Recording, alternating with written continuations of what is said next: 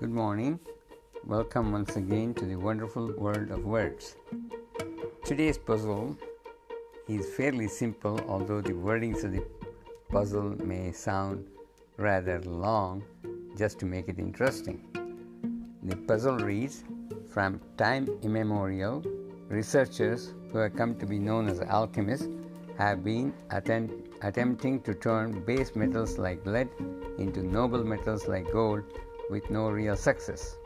However, a linguist can accomplish this, this, miracle in just two steps by substituting one letter at a time, with a transition state also being a valid English word that ins- ins- uh, incidentally describes the mental state attained by this accomplishment. The challenge of this puzzle is to decipher the two steps and the transition state. Bottom line is to repeat how to change lead into gold by changing one letter at a time in just two steps. Because in lead and gold there are two common letters, so you need to be able to change only the other two letters. I hope you'll be able to answer this really easy puzzle. And if you do, please send your answer via email to beta beta at outlook.com. That is beda beda at outlook.com.